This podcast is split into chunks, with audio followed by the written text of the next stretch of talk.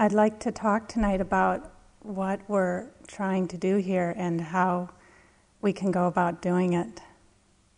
Some of you may have asked yourself that question today uh, What am I doing here? Um, if it's your first day, maybe even if it's your ninth day, maybe if it's your first retreat, maybe if it's your ninth retreat. Now, what are we doing here? It isn't easy to do this practice. Most of you um, probably know that by now. So, why are we bothering? Not everybody's answer to that question is going to be the same. But the goal of meditation practice is happiness and peace, and ultimately to free ourselves of all suffering. And the way to this goal is to see and understand how this universe operates, what are the laws of reality. And in that way, we discover what makes us suffer and what frees us from suffering and brings us happiness. It sounds like a bit of a tall order. But the beauty of the Buddha's teachings is that he actually gave us a map of how to do this a map of a path that leads to peace and happiness. So, how does this map go? There are several areas that are emphasized. One area is integrity, or how we live in this world the importance of having a foundation of the intention not to create harm and suffering. So, Michelle talked a bit about this last night about grounding ourselves in the precepts and an attitude of non harming. Another part of the path that is emphasized is understanding, understanding deeply how this universe works. And a third area of emphasis is mind development. Developing our minds in such a way that we can see clearly what's happening so that we can understand how this world operates, how this mind body process operates. Developing our minds so that we are able to observe our experience, observe this mind body process investigate and learn from our investigation. The obvious problem, however, is that if we say sit down and watch your mind and body, we get scattered and lost in thought. We need some kind of system. So, meditation is that system of how to investigate this mind and body.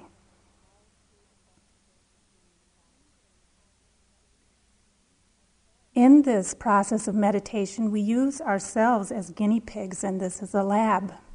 And what we're doing is investigating what happens in this mind body process. And we start with the breath, which we've been doing today, and then we move on to um, the totality of our experience. And we make a careful investigation into what's happening. There are two qualities that are very important in this investigation. And Michelle just touched on those last night, and I'm going to talk about them in more detail. Those qualities are concentration and mindfulness. Concentration is a very important quality of mind in meditation. It's one step of the Noble Eightfold Path, it's one of the seven factors of enlightenment. It's mentioned often uh, whenever we talk about mind development. Basically, concentration is about focusing the mind and getting here. Most of you know that we spend a good time, a good part of our time lost in distractions and thought. And what we want with concentration, what we do is we develop a sense of being here, full heartedly here. It's simple, but it's not so easy, as you've probably figured out. Our minds can be pretty turbulent lots of thoughts and plans and reactions and likes and dislikes. A quote by Trungpa Rinpoche The epitome of the human realm is to be stuck in a huge traffic jam of discursive thought. it feels that way sometimes. Or Bhante Gunaratana even puts it a little bit more um, directly. He says, Somewhere in this process, you will come face to face with a sudden and shocking realization that you are completely crazy.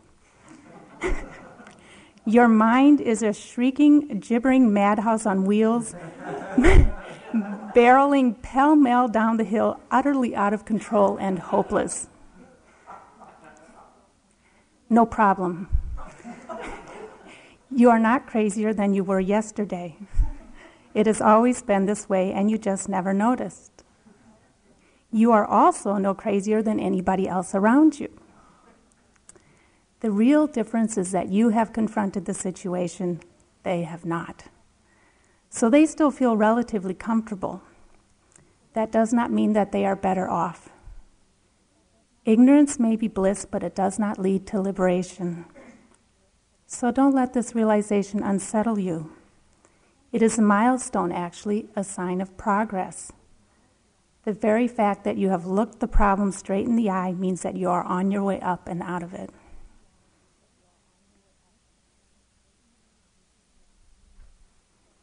So we need to get here, get home, arrive.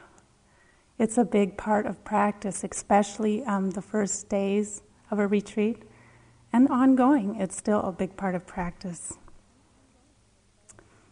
In this process of um, developing concentration, we use the breath as an anchor, as a place to focus.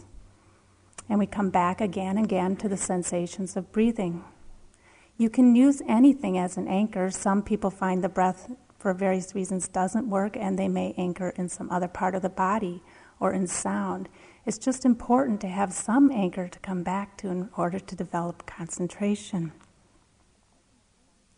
So we start with the breath, and then as time goes on, we'll be adding um, other experiences that happen in a systematic way until eventually we include all of our um, experience in the field of our awareness. We also usually choose one place to anchor the attention, one place to keep the breath, usually either the nostrils, chest, or abdomen. And that helps train the mind. The mind is a bit like um, a wild horse. Let's say you're trying to train the horse to go back to the corral and you move the corral around. Well, the horse is going to have a hard time getting trained, it's going to get confused.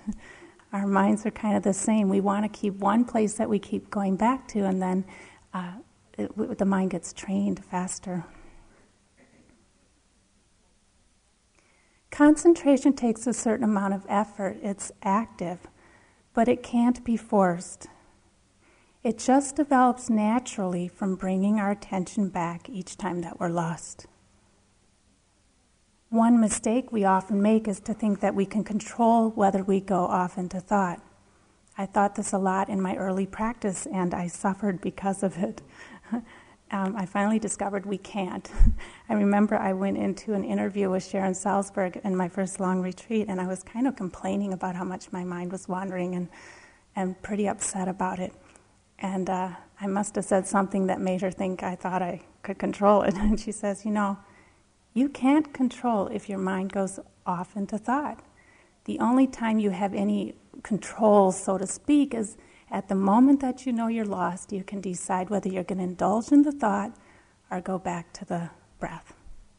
That's the only task you have is that when you're lost, you realize you're lost, that moment you wake up to go back to the breath. And I was like, oh, well, I can do that. I clearly had realized I could not control whether I went off into thought, and I was pretty upset about that. But when he said, all you have to do is just go back when you're lost, you know, make that commitment, I thought, it's doable. And it was a great relief to me. If you want to help the process along of concentration, you can play with making a commitment that each time you find you're lost in thought, each time that you wake up, make a commitment to go back to the breath make a commitment not to voluntarily follow a thought. That will help increase your concentration.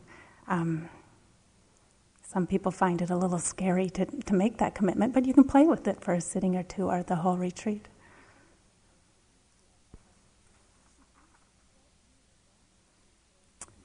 So, anyway, don't get discouraged if you find that um, the concentration takes time to build.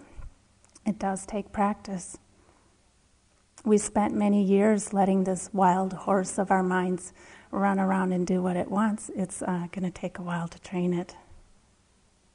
And if you find yourself lost in thought a lot, don't assume that that means that you should quit and never return. I like to tell a, a, story Joseph tells about his early practice. He said, you know, he would sit down, he would think, and the bell would ring. So, if you if you find yourself in a similar situation, that doesn't mean that that it's hopeless. I remember the first time I meditated. Um, I was 23 and I was living in Nicaragua at the time, and a friend of mine had told me about uh, Buddhism and had given me a couple books, and I'd read these books, and I was just like, wow, this is. This is this is it. This is how the world is. I was really um, excited by what I read, and so I took one of these books. There wasn't a teacher down there, so I took one of these books and uh, read the instructions and sat down to meditate. Got myself in a nice chair and all ready. And um, after five minutes, I quit. I said, nobody can do this. My mind was so busy that um, it just looked rather hopeless.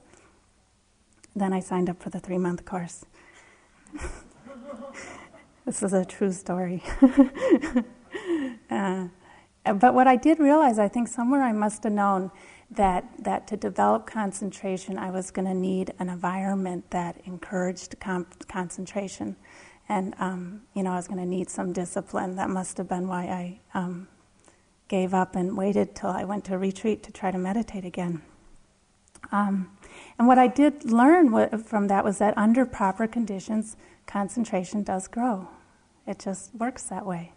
Um, and we try here to give the most proper conditions in order to help um, concentration grow. But it's fickle. Concentration is fickle. You might notice that one sitting, it seems like, okay, now I'm getting somewhere, and you know, the mind's settling down a little bit, and then uh, the next sitting, it's all over again. It's all over the place. Um, this is normal. This is this happens. If you really want to see how fickle concentration is, try making a phone call home after a few days. Um, you'll be amazed at what it does to your concentration. Not good. or write notes to somebody on retreat. That'll that'll um, disturb your concentration. You'll spend the next sitting thinking about the note that you wrote or the one you received. Concentration does best with um, maintaining silence and um, uh, limited distractions. I remember um, on my fir- first three month course, at one point I had to go to the doctor in town for something, and um, I hadn't I had a lot of distractions, and there, there was a radio on in the um, waiting room, and I had to listen to two songs, and I still remember what they are. and for the next week, when I was back here, these songs played endlessly in my mind. it was um, horrible. I won't tell you the titles because you might wind up thinking about them for the next week. but they weren't songs I wanted in my mind. so, so concentration's um, fickle. You know, if you if you get a lot of distraction, it'll come in and um, it will make your mind uh, busier. So, um, we limit distractions for that reason. So, uh, concentration feels good. It um, develops. Uh, a calm and tranquil mind. And uh, a still mind is, is quite pleasant, um, you know. We're usually so busy filling our minds, but with um, concentration, we're, we're letting go. We're not filling, we're emptying our minds. It's nice. It also gives us a, fighting chance to see what's going on, uh, you know, a fighting chance to investigate um, our mind body process. So some kinds of meditation stop with concentration. Um, that that's the goal is to develop a mind that's focused and to um, have that tranquility, like mantra meditations, for example. That's that's the goal. But with mindfulness practice, um, we want to go further, and we want to include this quality of mindfulness and they work together, the concentration and mindfulness, to help us in this investigation of ourselves and of reality, this investigation that leads to happiness and to peace. So, concentration gets us focused, and then mindfulness pays attention when we get here. Sometimes I like to say concentration gets us to the park, and mindfulness smells the roses. It's, um, they work together, you need both. So mindfulness is about when we get here, paying attention to what's happening. And mindfulness is a deep kind of awareness. It's not an awareness on the surface of what's happening, but we actually try to plunge into our experience and really see it deeply. So we're not satisfied with the thought of breath, but we actually want to see what is a breath, you know? What are the sensations of breathing? You know, beyond our ideas of what the breath might be, what's really happening? You know, is it, is it um, stretching?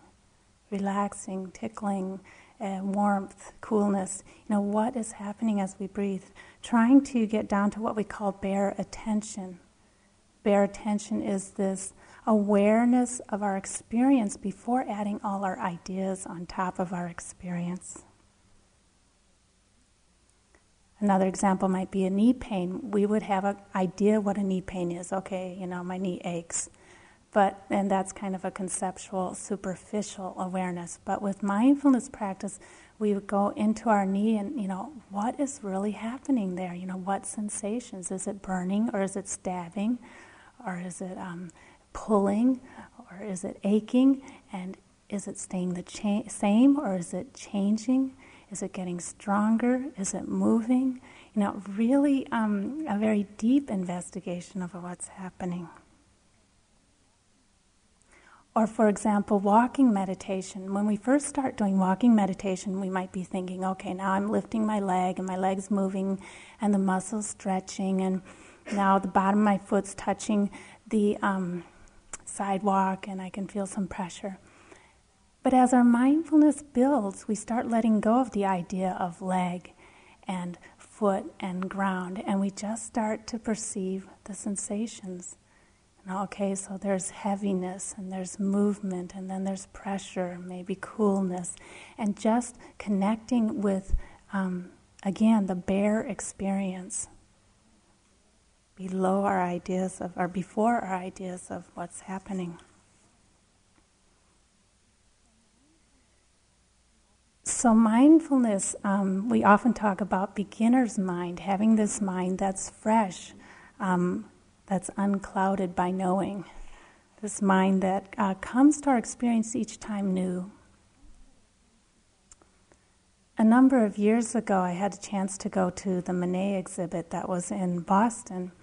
Um, and there was this exhibit of the years and years and years that um, Monet spent um, painting the same lilies in the same pond. And it was amazing to watch the progression of his mindfulness because that's what it was. You know, the first uh, lilies look like lilies, like ideas of lilies. And then over like 20 years, it's like each time he painted the lilies, it was more a bare experience, unclouded by concepts, and, you know, more just about light and color and form. And you could tell that each year he was letting go more of the concept of lily and actually getting in touch with the, the very experience of, of the lilies. It's, a, it's like he was seeing it new and newer and newer and newer as the years went on. The other day on Friday, yesterday, that was um, when I had an afternoon off, I was uh, sitting in a canoe in the pond and um, I like to watch birds. And uh, there was this grackle, which is, I don't know if you know what grackles, but they're just kind of blackbirds. And you kind of look at them and you go, oh, that's a blackbird. So that was my first reaction, oh, that's a blackbird. And I thought, I'm going to look at this bird a little more closely. And I looked at it, and it was just astoundingly beautiful. It had this blue head and this gold eye and um, iridescent colors on its body. And this is an example of with mindfulness. Mindfulness is like seeing all those colors and seeing the grackle fresh. But what we usually do is we see the concept. We see the concept of the grackle and we go, oh, that's just a grackle. And we don't go any further. We don't look any further. But with mindfulness, it's about not just staying on that surface. Oh, it's another breath. but actually going and experiencing each breath anew, um, each experience anew, to um, uh, see it with fresh eyes.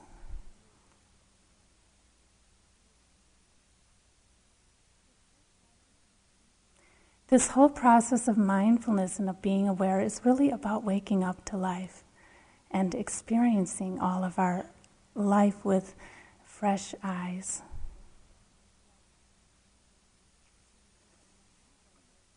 From the Dhammapada, there's a, there's a quote here. It says, Wakefulness is the way to life. The fool sleeps as if he were already dead, but the Master is awake and he lives forever. She watches. She is clear. How happy she is, for she sees that wakefulness is life. How happy he is following the path of the awakened. With great perseverance, he meditates, seeking freedom and happiness. So, wakefulness is the way to life.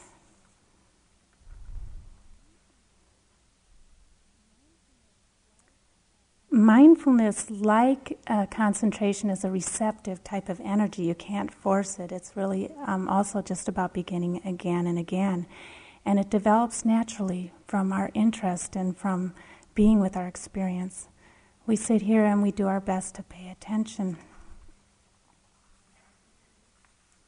And then life reveals itself to us.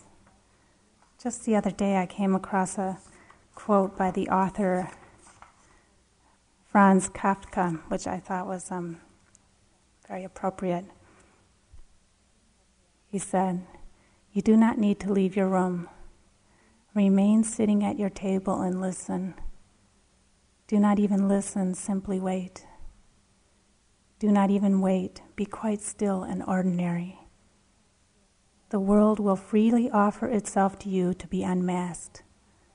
It has no choice, it will roll in ecstasy at your feet.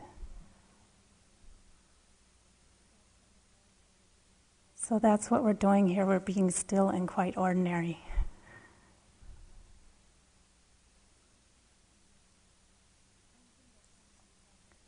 One thing that sometimes happens in our mindfulness practice is we think that um, we're missing too many moments of mindfulness.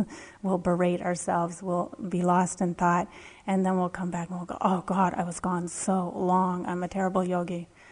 And um, it gets quite discouraging with that attitude. But the great thing about mindfulness is the very noticing that you've been lost has just reestablished mindfulness. You know, the very moment that you wake up and you go, oh, I've been thinking, in that moment you are, you're here, you're mindful.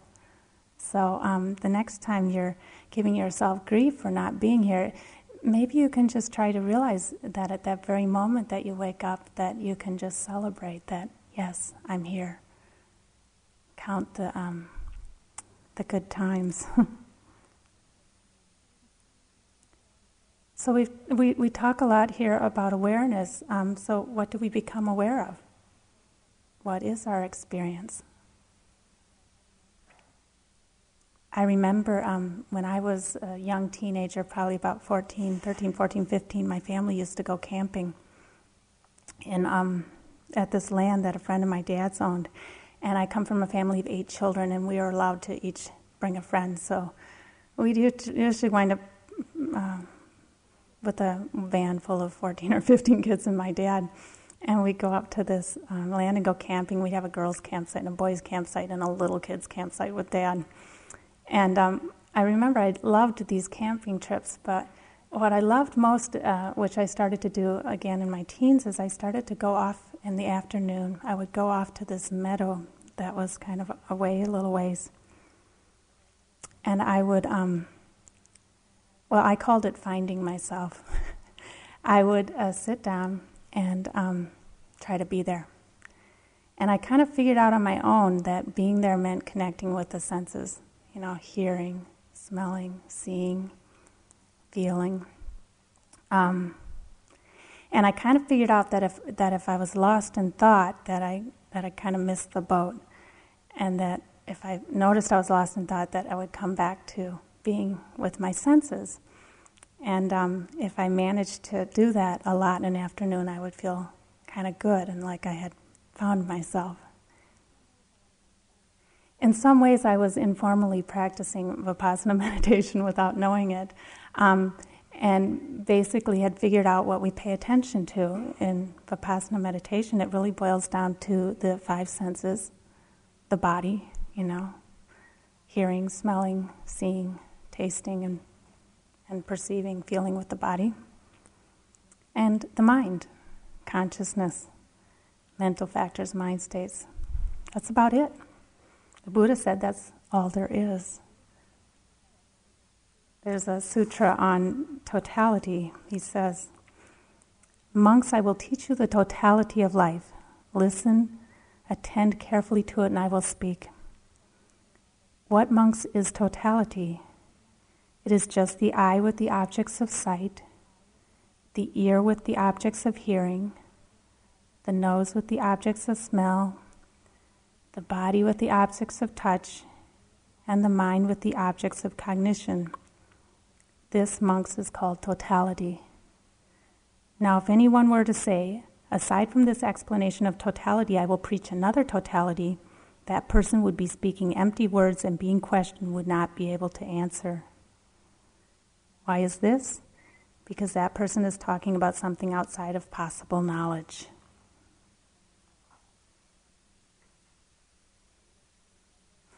There's a there's a a, a story of a of a man named Bahia or Bahia um, at the time of the Buddha, and he um, one time was approaching uh, the Buddha as the Buddha was walking off to do something, and he comes running up to him. He was kind of an eager and impatient man, and he runs up to him. He's, "No, give me teachings, give me teachings." And the Buddha's like, "You know, hey, right now I'm a little busy."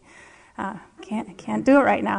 And he said, no, no, you have to teach me now. I can't wait. I gotta, you know, I gotta know the teachings right now. And the Buddha's like, look, you know, kind of off to go do something. and then he asks him again. He says, like, oh, no, you know, if we if I wait, and the Buddha says, you know, well, you can come later and I'll teach you later. And he's like, no, I might die before you see see you, and then I won't get the teachings. And so, since he asked three times, the Buddha had to. Um, the the tradition was that the Buddha had to teach him. So I think the Buddha must have thought, well, how can I summarize this as quick as, as short as possible since I don't have much time here? And it said that this is what he said to Bahia. He said, Then Bahia, thus must you train yourself. In the seen, there will be just the seen. In the heard, just the heard. In the sensed, just the sensed. In the imagined, just the imagined. So it's just, you know, they're seeing, hearing, smelling, tasting, sensing, and imagine the mind.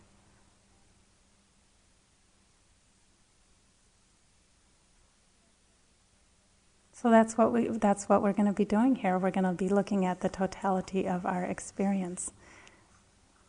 And um, as I said, we'll be giving detailed instructions about how you work with each, which each one of these experiences. And you know, we've already started with the breath, and some with hearing and thinking. So there's several parts uh, of mindfulness that I'd like to mention. Um, first part of mindfulness is recognition. We want to know what is happening. And the mental noting that we do sometimes can help with that. So the mental noting in, out, you know, an in breath's happening, an out breath's happening, or the mental noting um, hearing, you know, hearing's happening. So the noting can help us just, you know, recognize what's happening. That's one part of mindfulness. Another part of mindfulness that can be very challenging is acceptance. We want to accept what is happening without judgment. You know, whatever is happening is okay. We just, what's important is being aware. It's not so important what we're aware of, but what's important is the quality of our awareness. You know, usually we spend kind of every moment is this moment okay? Is that moment okay? You know, what would I like different about this one? Um, mindfulness is really about a radical surrender to what is. It takes time to get used to this attitude. I remember uh, one period I went through on practice where I realized that I was judging every breath to decide if it was okay. not just every sitting, every breath, you know. It's just uh, deeply ingrained in us, you know, to want to judge um, our experience. And I think we live in a society where it's deeply ingrained to um, be competitive and, and uh, ambitious and, and um, use our will a lot. Mindfulness is not about will, it's about just being with what's happening and accepting it.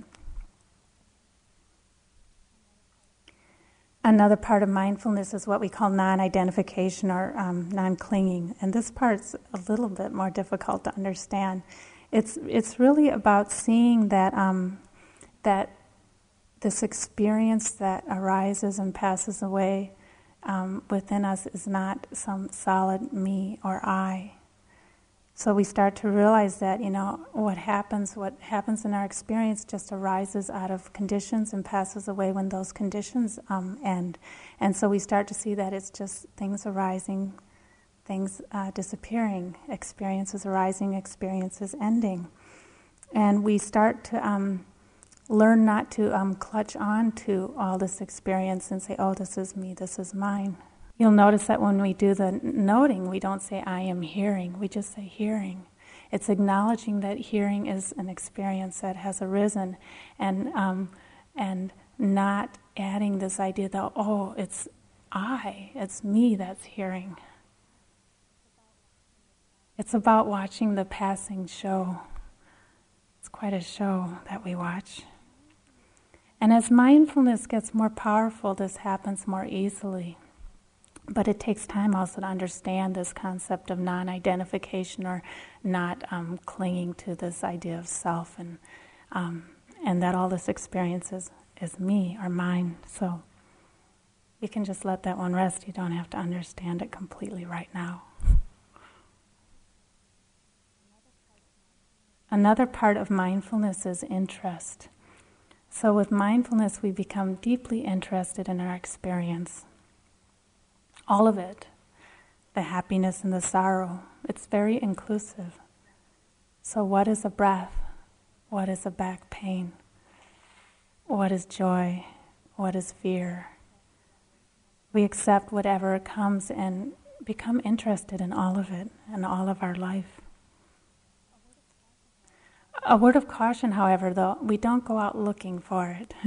it's really um, important that we stay anchored in our primary object, and then what happens is when other experiences call us strongly, we, we investigate them. But if we go out, you know, kind of looking around and trying to find a lot of experience to tend to, then we just get scattered and lose our concentration. So again, we stay anchored in our breath or whatever is our primary object, and then when other things strongly call, when that pain of knee, that pain in the knee strongly calls our attention, then we give it we give it attention and we investigate it, and then we go back to our knee. Like I said, we'll be giving more detailed instructions about those things.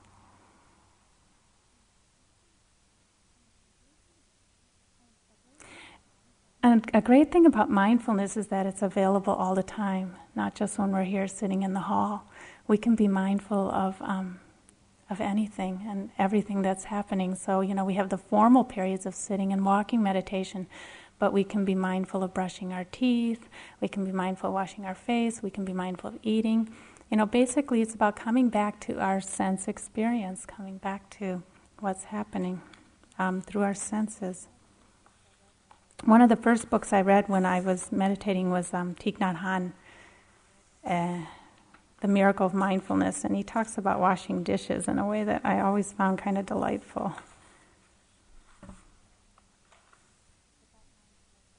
It's about mindfulness at any time. He says, while washing the dishes, one should only be washing the dishes, which means that while washing the dishes, one should be completely aware of the fact that one is washing the dishes. Now, this could apply to anything, it could apply to brushing your teeth or combing your hair. At first glance, this might seem a little silly. Why put so much stress on a simple thing? But that's precisely the point. The fact that I'm standing there and washing these bowls is a wondrous reality. I'm being completely myself, following my breath, conscious of my presence, and conscious of my thoughts and actions. There's no way I can be tossed around mindlessly like a bottle slapped here and there on the waves.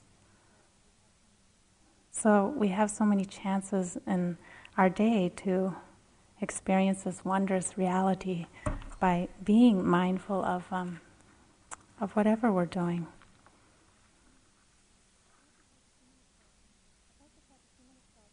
I'd like to talk a few minutes about things that support mindfulness. Um, one thing is, uh, when we've talked, uh, we talk about this in all retreats, is slowing down a little bit. You know, um, maybe walking a little slower and connecting with um, our bodies as we move around. I think the kind of amazing thing that we realize at a certain point on retreat is that there's um, there's nowhere to go and nothing to do. You know, we're so, it takes a while for that to sink in, you know. When I first was on retreat, I kind of thought I had a lot to do, and, I, and that the faster I did it, somehow the more successful I was going to be at meditating because I'd have, you know, gotten more done, which is how we're pretty highly conditioned to think about life. But the amazing, I mean, when, we, when we get it, it's such an amazing thing, you know. There's nothing to do here except be with your experience.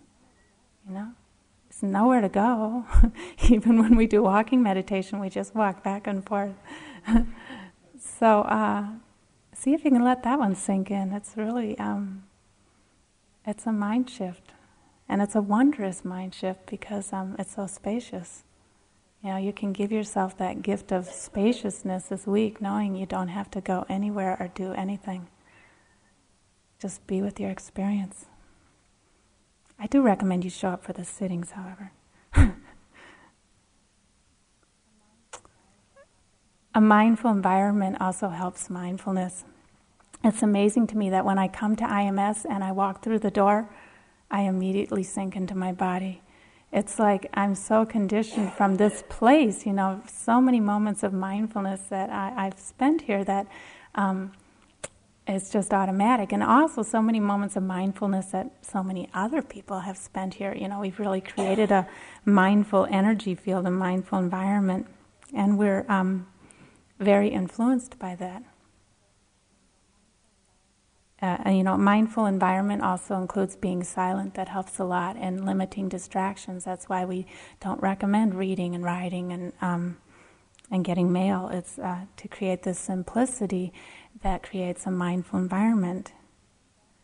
You know, and limited distractions that I mentioned. That's why we don't show movies in the evening in the meditation hall. It's about, you know, limiting distractions so that we have a mindful environment. The Buddha also, whenever he talked about qualities that he wanted us to develop, he recommended um, that we hang out with other people who are um, either have those qualities or want to have them. So um, the Buddha recommended that we have mindful friends. And so all of you here have about 99 other mindful friends. Uh, helping you to create this mindful environment. It's um, it's a gift that we give to each other, that we're supporting each other. And you'll notice that if you go outside and a lot of people are doing walking meditation, that it will be easier for you to do walking meditation. And when you come in the hall and it's full of other people, you know that that support of your mindful friends here um, helps helps create mindfulness for you.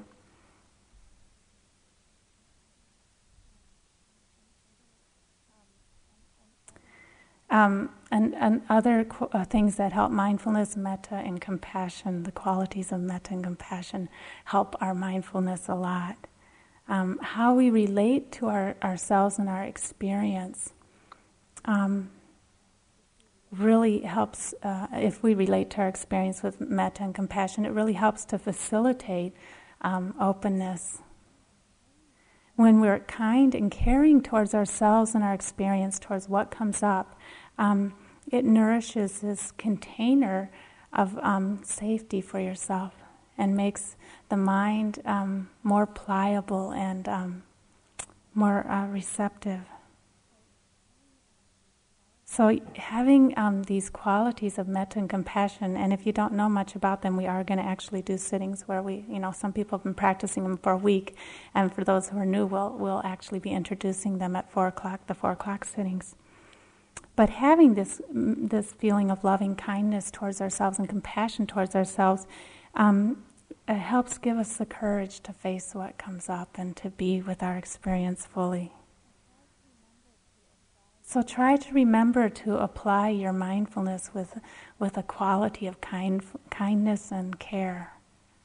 You'll forget, but try to remember. Another thing that I think is so important um, with our mindfulness practice is to, ha- is to try to maintain some sense of humor. Um, you're going to have a hard time making it through if you can't laugh a little bit at, at, at what comes up in your mind.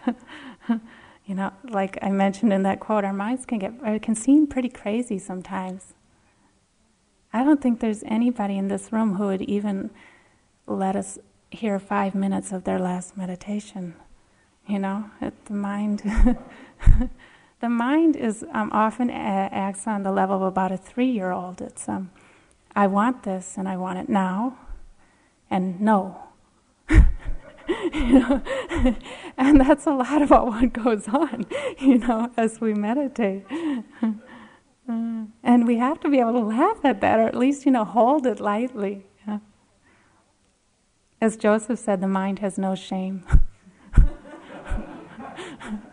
Mm. It's pretty absurd, really. So can we can we just hold that with a little lightness?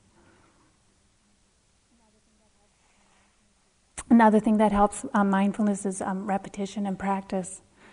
Uh, so you know, remembering. Um, the the Pali word for mindfulness, sati, has connotations of the word remembering.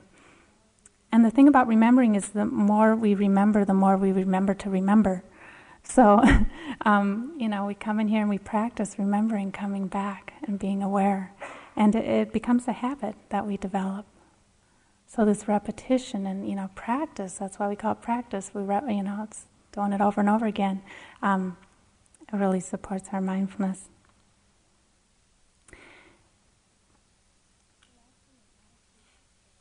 Lastly, an attitude of surrender really helps our mindfulness practice.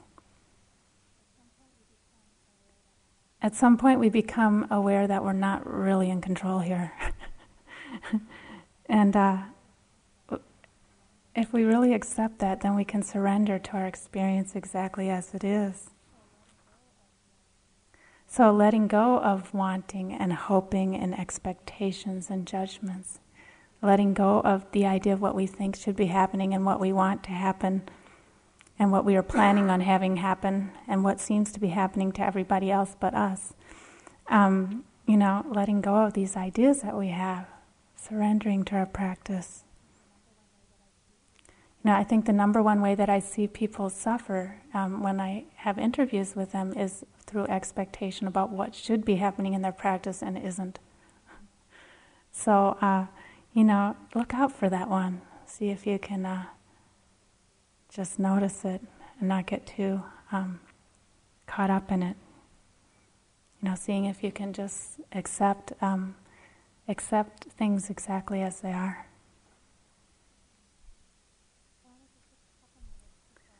So I want to take just a couple minutes to talk about um, some of the blessings of mindfulness. Mindfulness is just this absolutely precious and wonderful tool, tool that we are so lucky to have in this world. One blessing of mindfulness is that we actually get to live our lives. Um, without mindfulness, you know that we often um, miss huge chunks. you know how often you might take a walk in the woods and you even want to be there, and um, our minds, you know, wander and we kind of miss the walk. But as we practice mindfulness, we start actually being able to be here for more of our experience and to actually um, live our lives. You know, most of you are here because you don't want to sleepwalk through life, you want to um, experience it. Sometimes there's this uh, misconception that meditation is about escaping from life. Most of us here know that's not true. we come with ourselves. um, and the great blessing of, of, of meditation is that it actually isn't about escaping our lives, it's about living them. So, this connecting with our lives actually brings a, a deep sense of um, unity and connection with ourselves and with others, and a sense of wholeness, of completeness. It's, it's, it's a great blessing. On a very basic level, um, mindfulness spares us a lot of mental suffering uh, later um, in the week when we talk about working with thoughts and emotions, we'll see that these are ways that we get very um, entangled and we suffer a lot. And mindfulness gives us this hope and um, possibility of actually uh, sparing ourselves that suffering by being aware of when we're getting entangled in thoughts and being aware of when we're sinking and getting lost in emotions and being able to be with those experiences in a way that's balanced and in a way that doesn't cause us suffering.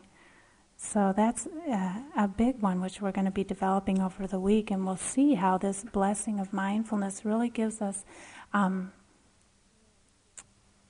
gives us a tool to be able to work with balance with the content of our mind, so that we don't suffer.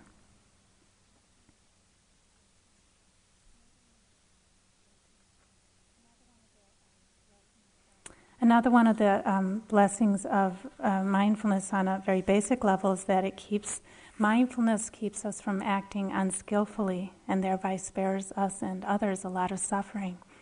You know, if we're not aware, it's pretty much business as usual, you know. We get angry, we yell. um, you know, we, we don't always act skillfully in the world, but with mindfulness, it gives us this little room, you know, when we can be aware, this little room to choose how we respond to situations. It helps us be more aware of our thoughts and actions that lead to our thoughts and emotions that lead to actions that we later regret. It, so it gives us this breathing room, and it helps us keep this foundation of non harming that Michelle mentioned yesterday. That's a foundation of practice. So that's another blessing that it, that it um, helps us not act in ways that cause ourselves suffering.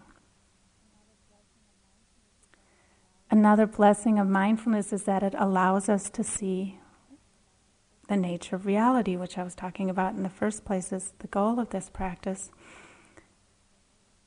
We see what are known as the three characteristics. We see um, change, unsatisfactoriness, and no self. Those are three words that you'll hear about this week. But basically, we see that change is constant and that this has profound implications for our understanding of happiness. We have a kind of conventional idea that happiness is caused by um, making sure that we get enough pleasant experiences and not too many unpleasant ones.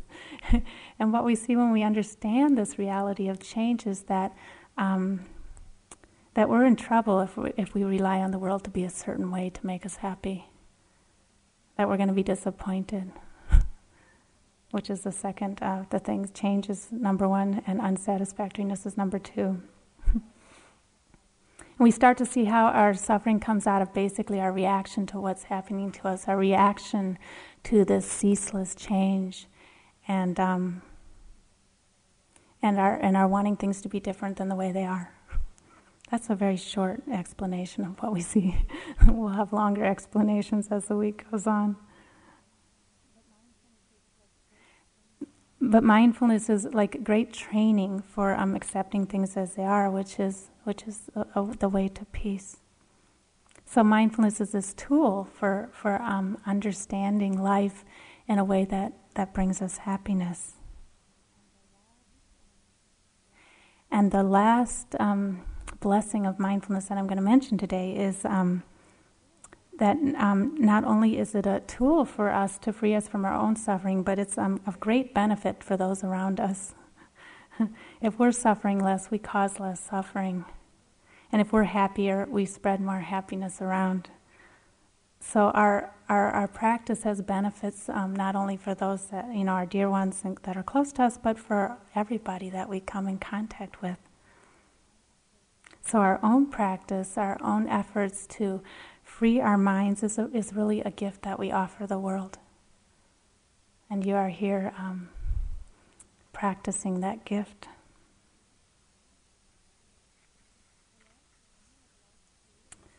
The last thing I'd like to do is read um, something, oh, I don't think I can pronounce this, something from the Bodhicharyavatara. It's uh, called The Miracle of Awakening by Shanti Deva. As a blind man feels when he finds a pearl in a dustbin, so I am amazed by the miracle of awakening rising in my consciousness. It is the nectar of immortality that delivers us from death, the treasure that lifts us above poverty into the wealth of giving to life, the tree that gives shade to us when we roam about scorched by light, the bridge that takes us across the stormy river of life, the cool moon of compassion that calms our mind when it is agitated, the sun that dispels darkness the butter made from the milk of kindness by churning it with the Dharma. It is a feast of joy to which all are invited. Just sit for a moment.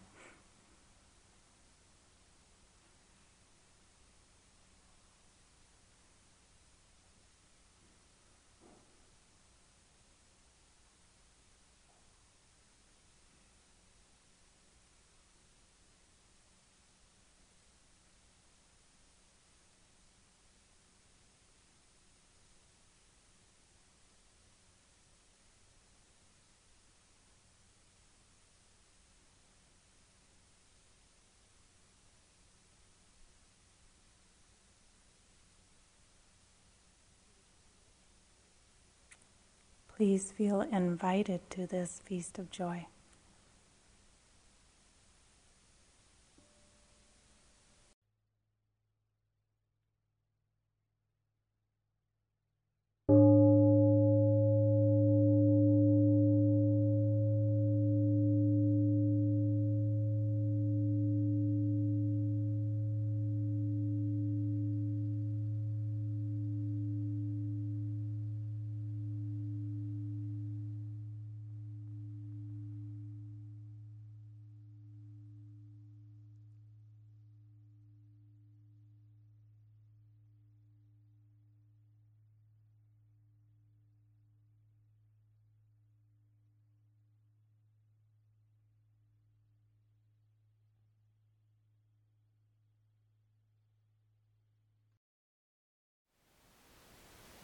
Thank you for listening. To learn how you can support the teachers and Dharma Seed, please visit dharmaseed.org slash donate.